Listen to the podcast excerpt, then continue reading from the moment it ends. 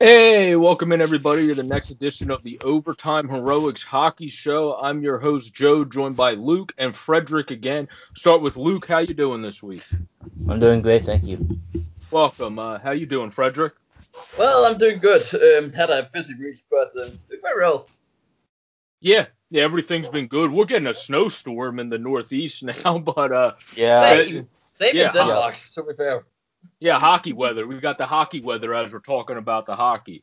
But first, we get to the topic of uh, Anthony or Tony DeAngelo, whatever you want to call him, was put on waivers by the New York Rangers due to being a cancer issue in the locker room, so to speak. Um, I'll go to Luke first for this one.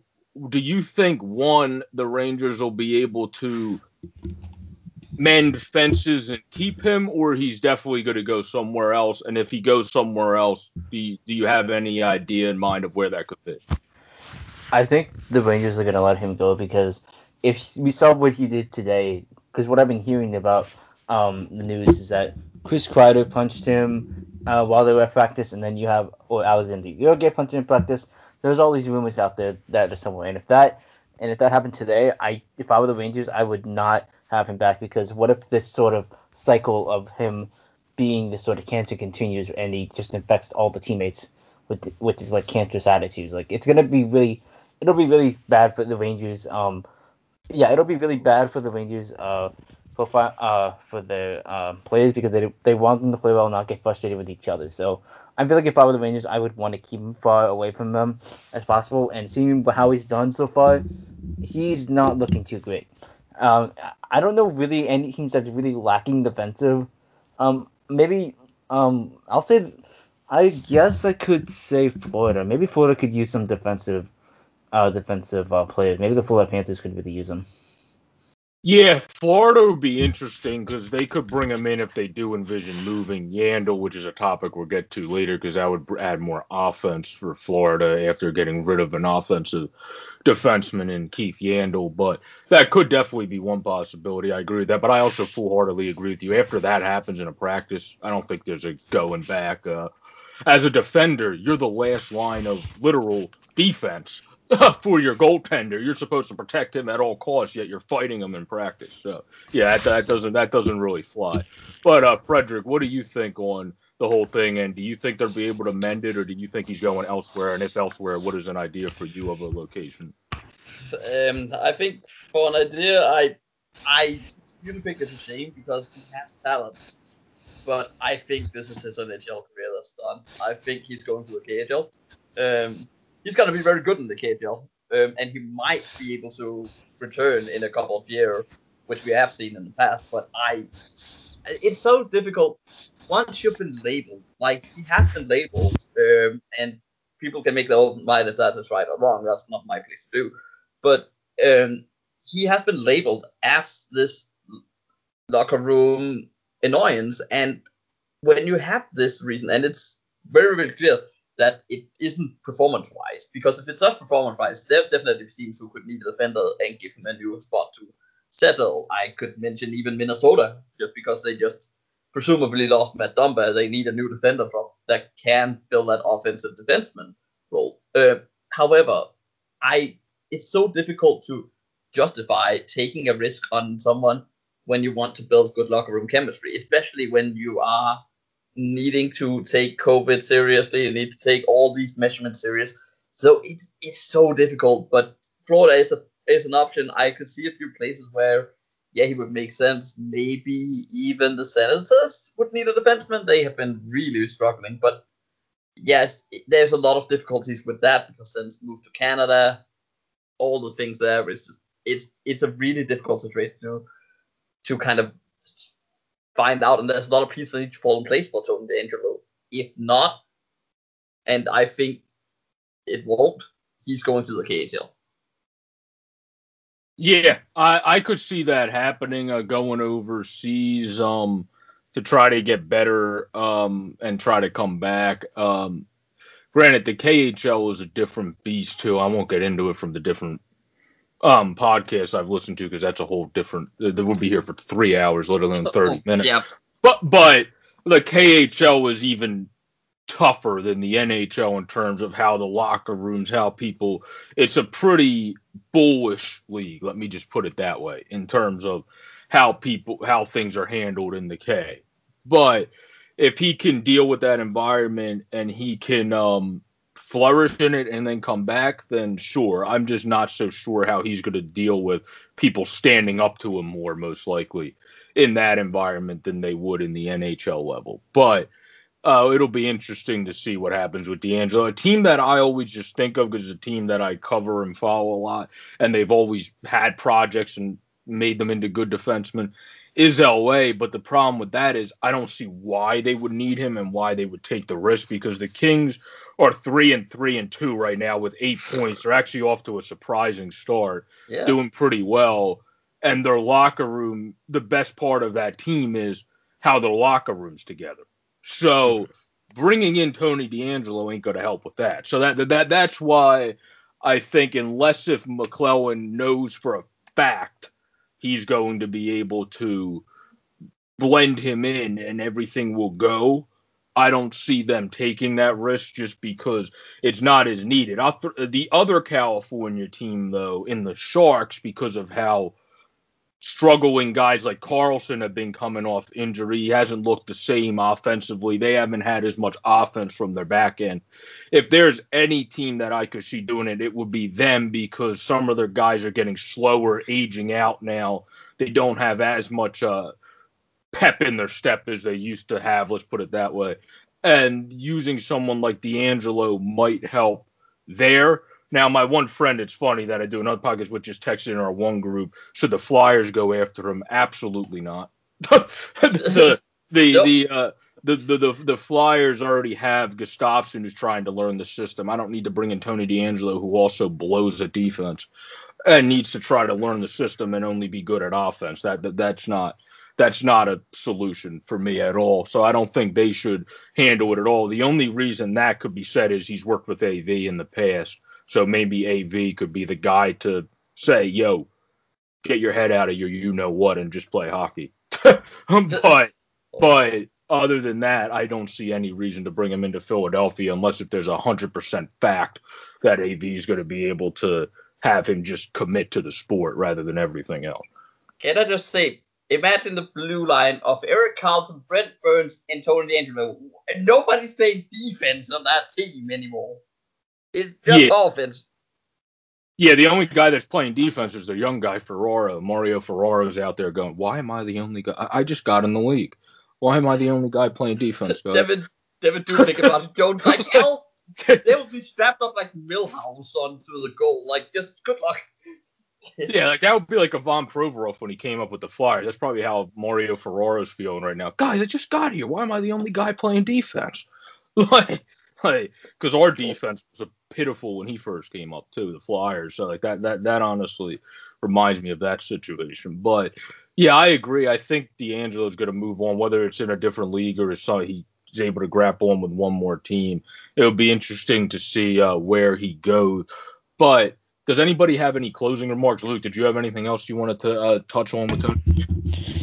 I can't believe that we have, like the Rangers have a team where they have two very bad defensemen in, well, they had two bad defensemen, Tony DeAngelo and Jack Johnson.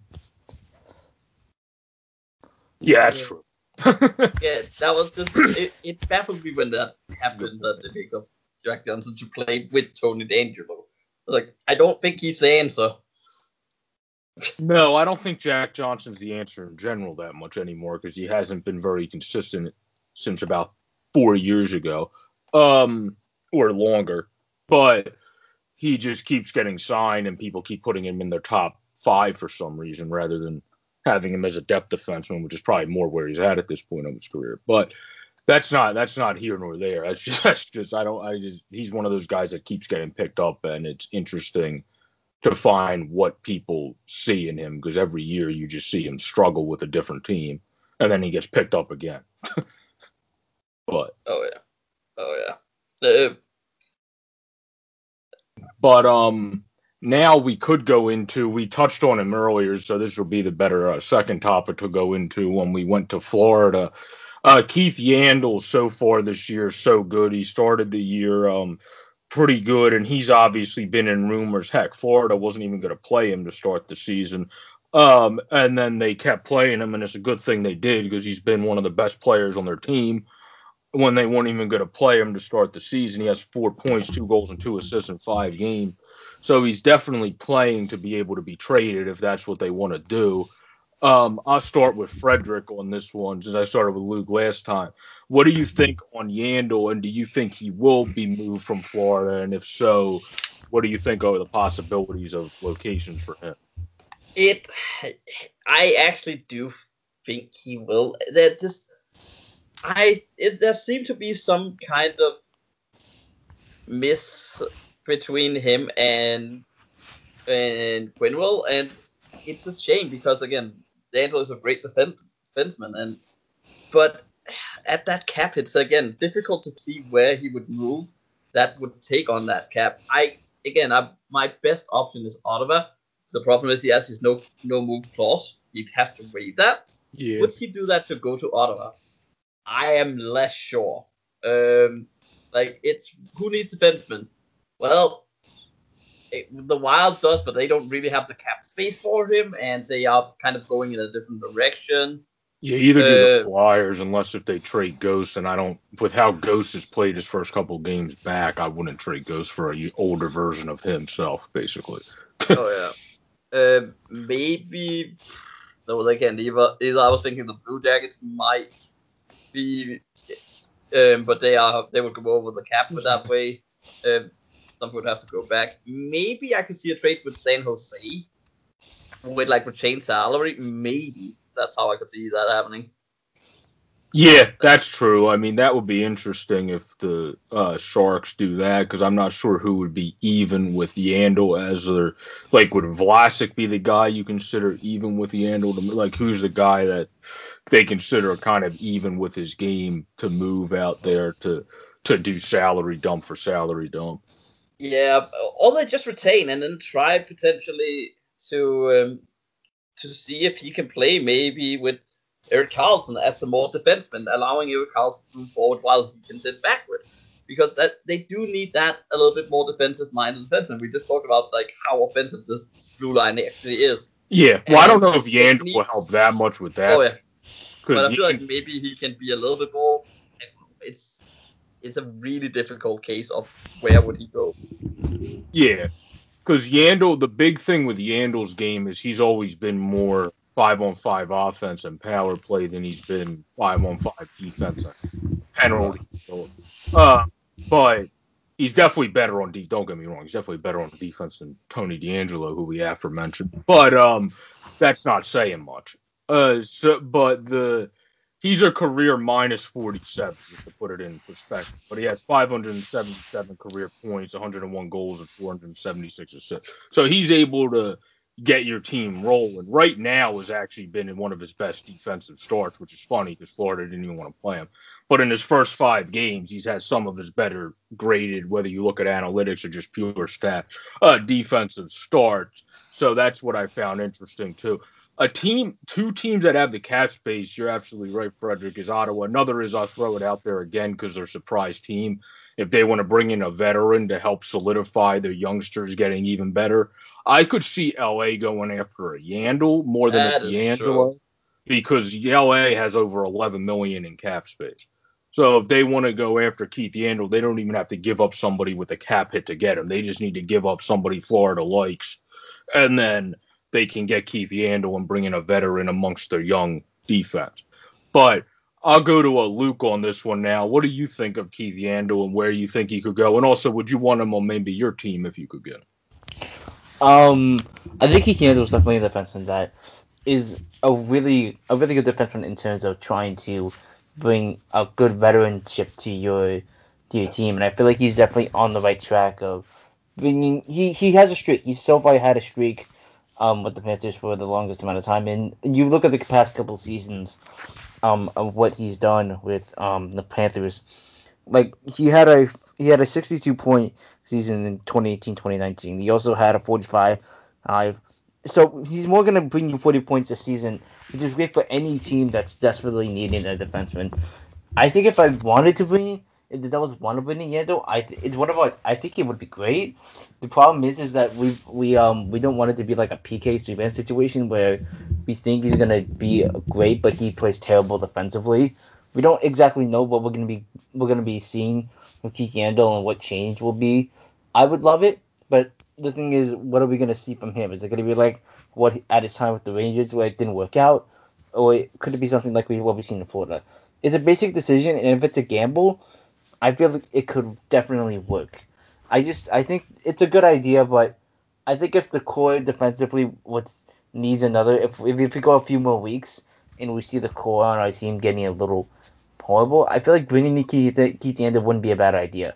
But like I said, those issues I just brought up maybe maybe a big gamble, and that's gonna be a pretty big gamble to see what Yandle could do. Aside from that, I feel like Keith Yandle Keith Yandle's gonna go somewhere where I feel like he's going to bring some sort of good defenseman. I think another place where I felt, I mean, I feel that could work. I think Detroit definitely needs some sort of defenseman over there, because I was looking at the worst defenses in the NHL, and I see definitely Detroit is a big option for them, and bringing a veteran like Yandle could really help the defensive core, knowing how young it is.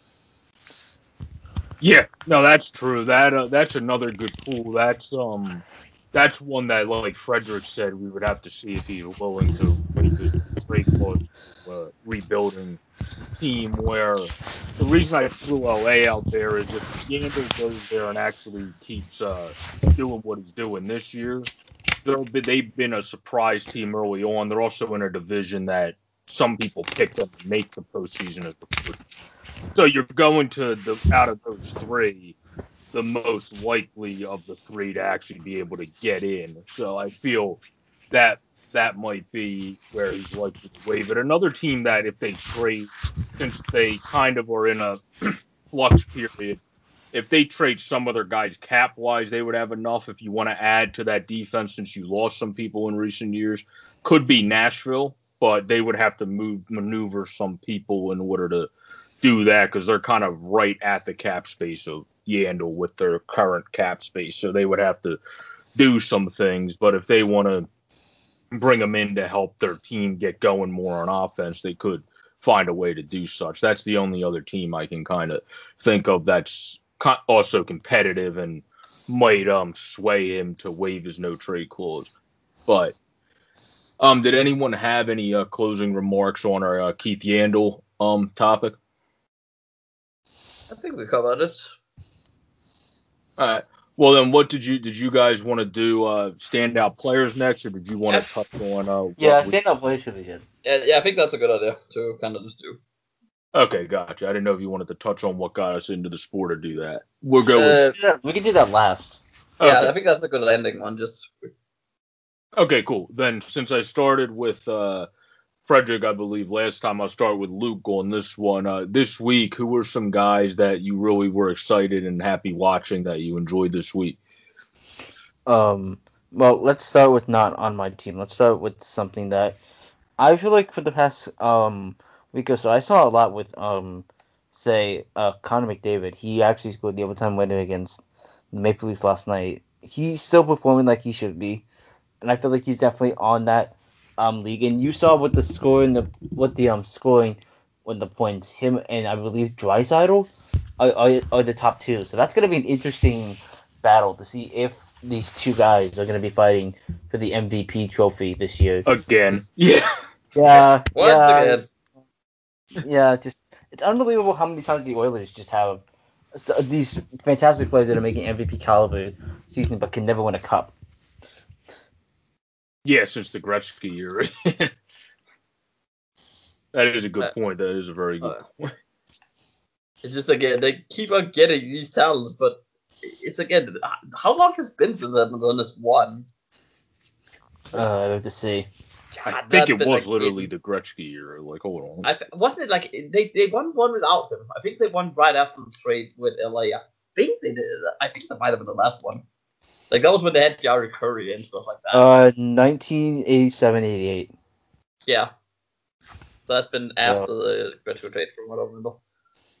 Uh, but yeah, incredible no, hockey. 32 years. So 32 years. It, it's an incredible hockey team, but these Christ, have they got lucky with talent? Yeah. Yeah. Especially yeah, especially when you see what the uh, Maple Leafs have done in the same retrospect with uh, Matthews and Marner. Yeah. It's just,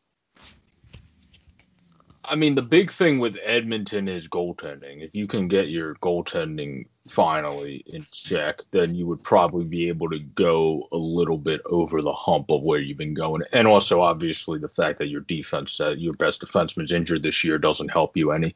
Um, but uh, goaltending would definitely help in bunches with the fact that your best defenseman's injured. But you have Mikko Koskinen playing every game of the season because of Mike Smith getting injured, who I didn't agree with bringing back anyway because he's 39 and should have went elsewhere. You should have got, you should have brought in somebody that is able to handle the load a little bit more, but they kind of screwed themselves over. oh yeah. Again, especially with the division being as tough as it tough as it is, it's like they just rely on Mikko Koskinen somehow pulling a rabbit out of his hat, and yeah, it's rarer that happens, unfortunately, than than when it does work. Yeah, it's very, it's very rare that that happens that a goaltender that has only been in the league for a couple years came over late in his like career life, kind of like late in his 20s, like um, that you're just going to be like, yeah, this guy's all of a sudden going to turn into a Vezina caliber guy and uh, take us. It's like, no, he's a good goalie, but you should probably have a actual one B behind him and not Mike Smith. But you know, what do I know? but Oh but for me, um, before I go to you, Frederick, a guy that surprised me just because of their not injuries but COVID mishap, um, is how much Backstrom has been able to, even still at the age of 33, say, "Oh, don't worry, guys, I got this. I'll just step up as everyone else is out." And has 13 points through nine games. Like, like Nicholas Backstrom's just done that his entire career. Like, he usually he's more of a facilitator, does what you got to do. But then whenever anyone gets injured, he's like, "All right, guys, I put my goal stew and goal scorer skates back on again." And you're just like, "Wait, where did that come from?" Like that's what like I just love players that are able to play within their game and then just flip a switch when they need to to be able to help their team.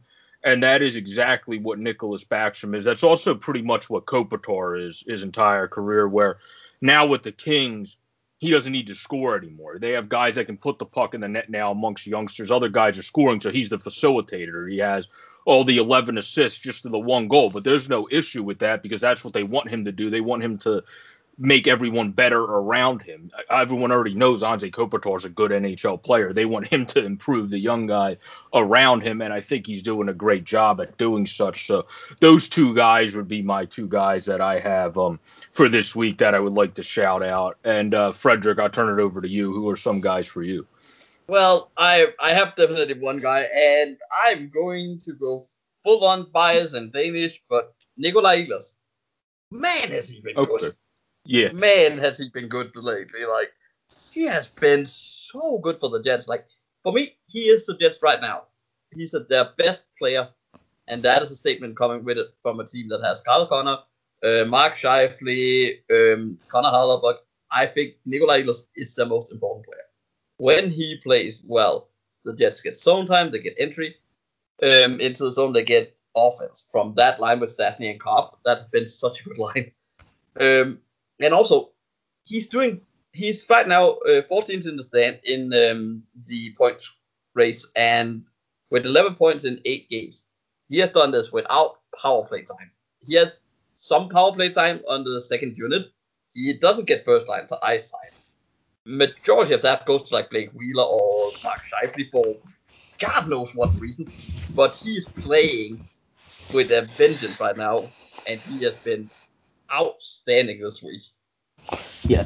Can I also say that um, Ty Smith once again has been proving a lot of people this week that not not a lot of people, but proving that he can play.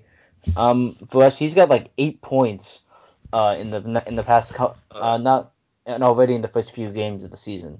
He's already proven that he's capable of playing in an NHL defense, which is lacking defense, which is fantastic for us because we need a, a really good defenseman that could really. I think it's well worth bringing. It was well worth bringing him up. Oh. I Like, agree. uh, we are gonna this we are gonna have this debate at some point. Who is the call, Ty Smith or Kyle, Kaprizov. We are going to have to have that debate at some point, and I'm Yeah. not back down from Kirill Kaprizov. Yeah, in the future we'll have to have that debate. But Ty Smith, I mean, I don't know why. Like I'm with you on that, Luke. I don't know why. Just looking at that dude's game, why people thought it was going to be a slow ascension. Like it, it must have been size. Like that's the only thing I can think. of. Maybe it was like when they. It took a while for him to. Maybe it was skill. Maybe it was just so they saw something in him and they figured why uh, what they saw training camp. They're like, okay, we'll bring them up like this season or something. I don't know. It's just Well, I been a don't long think time it was coming. the team though. I feel like it was the media that was more saying, yeah. I don't know Yeah. he's going to be.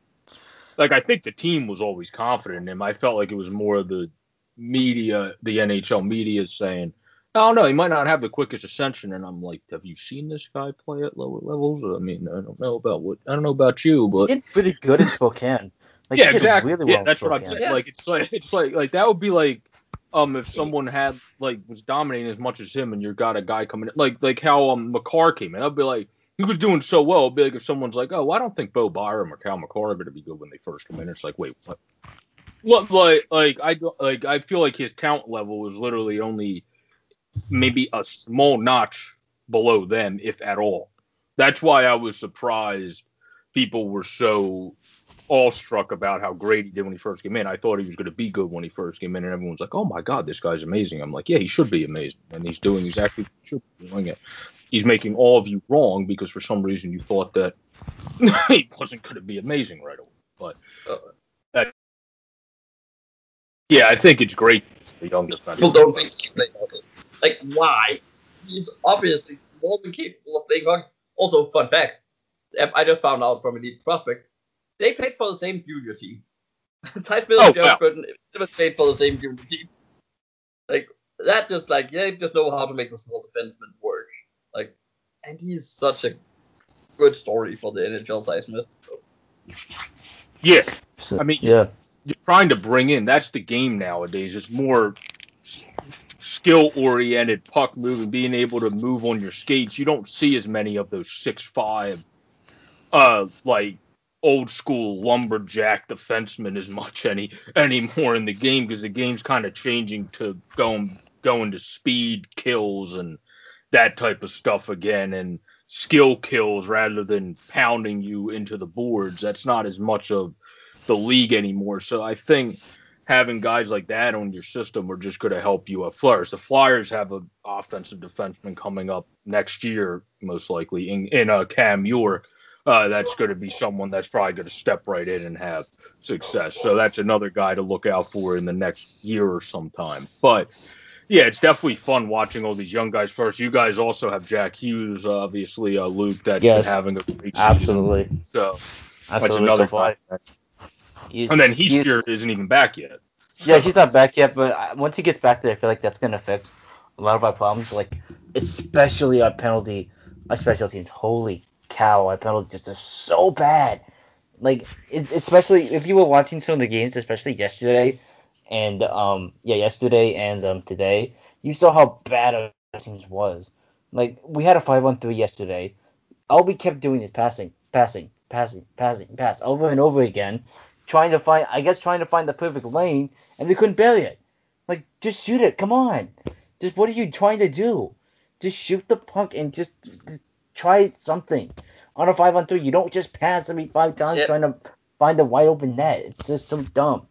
Yeah, hockey you guys- is a simple play. If hockey is a very simple game, as long as you make it simple. If you try to make it overly complicated, you're gonna end up looking silly. Yeah, Exactly. that's exactly what happened. We kept we kept overcomplicating it, passing it every time, and that's why we um that's why our, our power play stunk. But it's also our penalty killing too. Our penalty killing our penalty killing has also been pretty bad. Like especially today, we allowed two power play goals in our win against Buffalo. But still, like we gotta fix once Nico Hischier comes back. I feel like it'll probably fix our um penalty uh, special teams, and maybe it'll fix a part of it. I don't know. We gotta Yeah, because he's got- sure is more of a 200 foot guy. Pretty much, yeah. Um, uh, do you want to discuss um one? I I didn't think about this until now. What about Jim Rutherford? Oh, that's a good point. Oh. Rutherford Rutherford did step down. That's a good. Um, yeah, we could go into that. Yeah. Yeah. Um, I mean, I definitely found it interesting that the GM, the assistant GM, was only there for a couple months, and then when Rutherford stepped down, it's like, yeah, we need you to take the reins until we find a, uh, new GM. Um, it seemed like it was a disagreement, and the, the ownership said it wasn't, but obviously the ownership's not going to come out and say, "Oh yeah, well Jim wanted to do this and we didn't want to, so we left." Like they're Yeah. not gonna they're not gonna say that, but Oh yeah. it's it seemed to me like it was some trade or some go get somebody disagreement that the ownership didn't want to have happen. The reports were it was Chris Letang where Rutherford was ready to move on from Letang and ownership was like no no no no no no no you're not trading Chris Letang and then that was what kind of said okay well I want full control of the team to do stuff and they said no and then he's like all right well I'm gonna just bounce then because I I've done enough in the league. I'm in my 70s. I'm a Hall of Famer already. What else do I need to accomplish? So like I think that um and also in part I know he was with his family the whole time working remotely. Once you're back at home more, you're already, you're starting to realize maybe I want to be at home more. That could be part of it too. That's just the that's just the way I've looked at it. But uh, Luke, what are your thoughts on that? Um, yeah, once we saw the Penguins, especially over the past couple of um, weeks, how bad they've been, especially with the way they've been handling.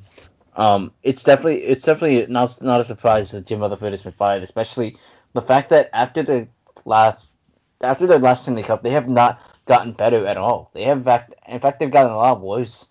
So it makes no it makes it me it's not really surprised they fired them, but why didn't, they fire him like years ago, at least two years ago, when they were um you know, when they were showing that he was he was not capable of running the team, especially against how especially you cannot build a team around stuff like Brandon Tanev or Jack Johnson around these players like um yeah you you build these players around around them and yet you're still trying to trying to make something work with Sidney Crosby and Evgeny Malkin again. Why not just why not just try to rebuild and make your players younger? Just try to do something different. You know, just don't try to build. Stop trying to make more about nostalgia rather than trying to make it trying to play smart. Yeah, and I feel like Rutherford's probably not a guy to have if you want to rebuild because, like I said, he's in his 70s. He already is in the Hall of Fame. He's a guy that's accomplished everything. What the heck does he want to be part of a, a uh, rebuilding franchise for him when he's already done everything he's really had to do in his career? So if that's the case, that could also definitely be the reason why he wanted to jump ship because there's no point at him staying to rebuild a franchise. He's already done everything he could possibly probably want to accomplish. But uh, Frederick, what do you think of that? Um, sorry, I need that question again. Sorry. Uh, what do you think of uh, Rutherford and the fact that he stepped down? And do you have any reason to think why he stepped down? Again, like the the official thing seems to be that it was due to the fact that he couldn't get full control of what he wanted to do any longer. Which I obviously, if you, you can't have that and you don't have the trust from the back room that you're doing the best for the team, it is gonna be a tough working environment. So if that's the reason, that absolutely makes sense. The reason I'm most worried about is that there was a few cases that was kind of more of a serious legal note um, that came out in the offseason, and if that's the reason he is bounced to get away from that, that is a completely wrong move, and that is what I'm fearing with this. Um, and again, it, it seems so sudden, so it I I just have a feeling that that could be something that, like again, there's a little bit of like a bad like with the whole bad management of like players and stuff like that, and again, as you said, like in terms of for the Pittsburgh Penguins future, just to go back into the hockey a little bit. Um, in terms of that, um, I think Rutherford has been a great GM for them for a lot of years. I think the past five he should have retired long ago. Like he has done, he has tried to keep the narrative that the Penguins always have of this Crosby built team that will always have a chance to win, and then spun that hamster wheel for far too long. Where on the end of it, eventually you become into a mediocre team, and I that's what I think the Pittsburgh Penguins is. They're a mediocre team that has Crosby, great players, but they have no prospect pool. Look at that prospect pool. Name me one prospect that is gonna gonna become a top six. Poulin, maybe. I, I am not. That is not a guarantee whatsoever. There's no guaranteed top six player on that roster in the prospect pool. That is a disaster in terms of management, in terms of the asset management, in terms of your your prospect pool. I know you're good now, but you need future in order to stay good. And Bollerberg has not been able to do that. And I, as much as the two Stanley Cups back to back is his legacy, it is his legacy.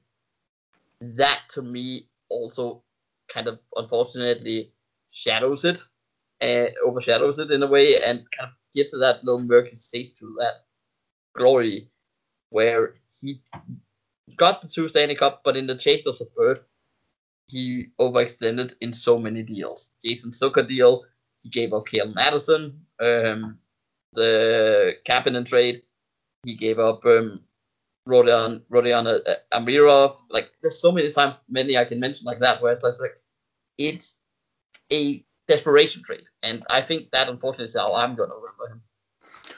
Yeah, he has given up. That's kind of been Pittsburgh's thing. That's the reason they. It's not that they never drafted anybody. It's that they trade everybody they draft to try to stay relevant, or they trade their first round pick, so they don't even have a first round pick to draft anybody with to try to try to stay uh, relevant. That's their biggest um, issue um, for me. But I would say they need to do what you just said pretty much get a GM in that's going to focus on both ends. They're going to focus on keeping the NHL team at least somewhat relevant because in Pittsburgh, let's be honest, yeah, their fans seem very loyal, but they ain't. You can't go into a full rebuild in Pittsburgh. We've seen it happen before. They've got saved by Mario, then they got saved by Crosby. They could have went bankrupt two separate times if they didn't have an absolute legend just come to be uh, in that time and be the saving grace of their franchise. So you have to be able to balance it. And I think they're going to be able to find a GM that's able to balance it. I don't know who that is off of the top of my head, but I think if you're Pittsburgh, you want to get somebody even maybe that's the next best thing, like the guy that everyone's talking about as the next best thing that's going to be the next like uh, Lou Lamoriello or something like that, like the next best guy in the league, and you might want to do that because then he's going to be fine with sucking for a couple of years in order to build it back up because he's probably only going to be in his early 40s or in his late 30s or something like that. If you go that route, you don't want to hire another guy that's 65 if you're going to be uh, trying to build your farm system and retool here because that guy's not going to be around for the whole process. But that's kind of the way I look at that. But um, do you have any thoughts, other thoughts on that, Luke? So yeah, I think that's pretty much it for Rutherford. I feel like he's um a person that he should have been five years ago. I feel like the Penguins, if the Penguins wanted to get um a better grasp on trying to rebound from the Cup days after 2017, I feel like they should have just they should have just um try to not break it all down, but just try to fire Rutherford and try something different, you know, instead of just like waiting, waiting, waiting to fire him because the Penguins kept making the playoffs, but they haven't won the cup since. Yeah. The problem is, I think, is that I actually think he was kind of unfireable because of his two Stanley Cup. I generally don't think you could fire him. Like if until you, it actually came so boiling. Yeah. Uh, yeah, I get what you're saying. That makes sense. Yeah, it's hard to fire someone that is very well liked for the most part too by your fan base because of bringing you those two Stanley Cups and post Penguins fans want to stay relevant. They they're, they're, they don't necessarily some do that really pay attention to the overall thing, but when you look at Twitter, most of them don't go, "Oh, we traded such and such prospect for such and such." Most of them are like, "Oh my God, we got such and such." Uh, so like with Kapanen, for example, most people were when I was looking at Twitter were excited they got Kapanen and we're not going, oh well, we traded Amirov." Like only people that are really in the know kind of talked about that end of it. So that that's kind of I think where they're at. It's a tough place to be as a GM because your fans want to be relevant all the time. Whether you're going to win the whole thing, they just want to be relevant. So you're going to have to be able to manage your upper team while trying to bring in the prospect pool, and that ain't an easy job. Uh, I think one thing there, uh, the problem here that I have with that is that GM has to be smarter than the fans. You cannot be a DM and be dumber than the fans.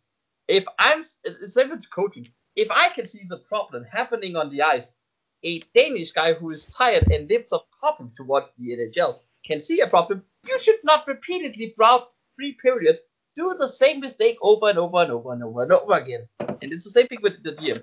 They have to be smarter. They have to be smarter than the fans. So make sure the team is good. They have to be smarter. No, I agree with that. I definitely agree with that because I mean, if you're looking at Pittsburgh, they're one young guy's up, then he's definitely not a top six guarantee because he's an undrafted kid. The one guy they called up is uh, Drew O'Connor that's playing for him now, who has one point in three game. Um, did pretty good um in Dartmouth when he was in college, but again, that's Dartmouth. It's not like Dartmouth's a gigantic um program. It's a solid hockey program, but you don't think of Dartmouth as you think of like the Michigans of the world or Boston College or so on and so forth. So maybe they'll get a diamond in the rough with him, but that's not going to save your uh, franchise from where you're kind of in mediocrity, like uh, Frederick uh, hinted at right now. And also, Malkin just doesn't seem as motivated. like, like just watching the the games with them, like I don't know if it's because of where they're at, but when you just watch Evgeny Malkin this year, he just does not seem like Evgeny Malkin. Like he just kind of seems like he's going through the motions, which that is not what you want whatsoever. As one, a Pittsburgh fan, but two, a Pittsburgh employee on the coaching staff because he's supposed to be one of the leaders on your team. And if he's just lollygagging around out there, that's not really helpful to anybody. Yeah. But now we're at um as we wrapped up the Rutherford thing, we're actually at the 40 minute mark when we said we were going to go 30 minutes. So do we want to? Yeah, let's, wanna, let's, let's save it? that for the next time. Yeah, let's well, okay. okay. Then on our next podcast, stay tuned as we'll introduce you guys to what got us into the sport of hockey, which would be a very fun and interesting topic. But now I'll turn it over to Frederick so he can give uh, his Twitter handles if you want people to follow you uh, anywhere and everywhere. Yeah, so my Twitter handle is um, Mr. underscore France um, two 2603. Um, if you guys want to follow me there, you can see me mostly rant about the Minnesota Wild. I did post like a 10 tweet thing the other day, which was kind of again. I usually go with don't do that, but yeah, sometimes you get it, get way too upset about hockey. So yeah, if you want more of that, and just random nonsense in Danish, that's the place to go definitely feel that. Yeah, definitely feel the frustration stuff sometimes with uh, teams and hockey. But uh, Luke, uh, for you, what is where people can find you at? You you can find me at uh, Sonic Van on Twitter. You can come discuss with me about Devils hockey and what how um what has impressed you about Ty Smith so far, or any of the other rookies that we've discussed. Yep, for sure. And then for me, you can find me at JJ Boric 26 to discuss the Flyers or any of the three California teams since I cover them for us here. Uh, and we can just, or whatever you want to really talk about, honestly, because I'll talk about anything in hockey with you. But uh, you can find me there. This has been the next edition of the Overtime Heroics Hockey Show. We're really glad and happy you joined us. Please hit the like button, it really helps, and subscribe to the podcast. Have a great, safe, and pleasant week, everybody, and enjoy the hockey.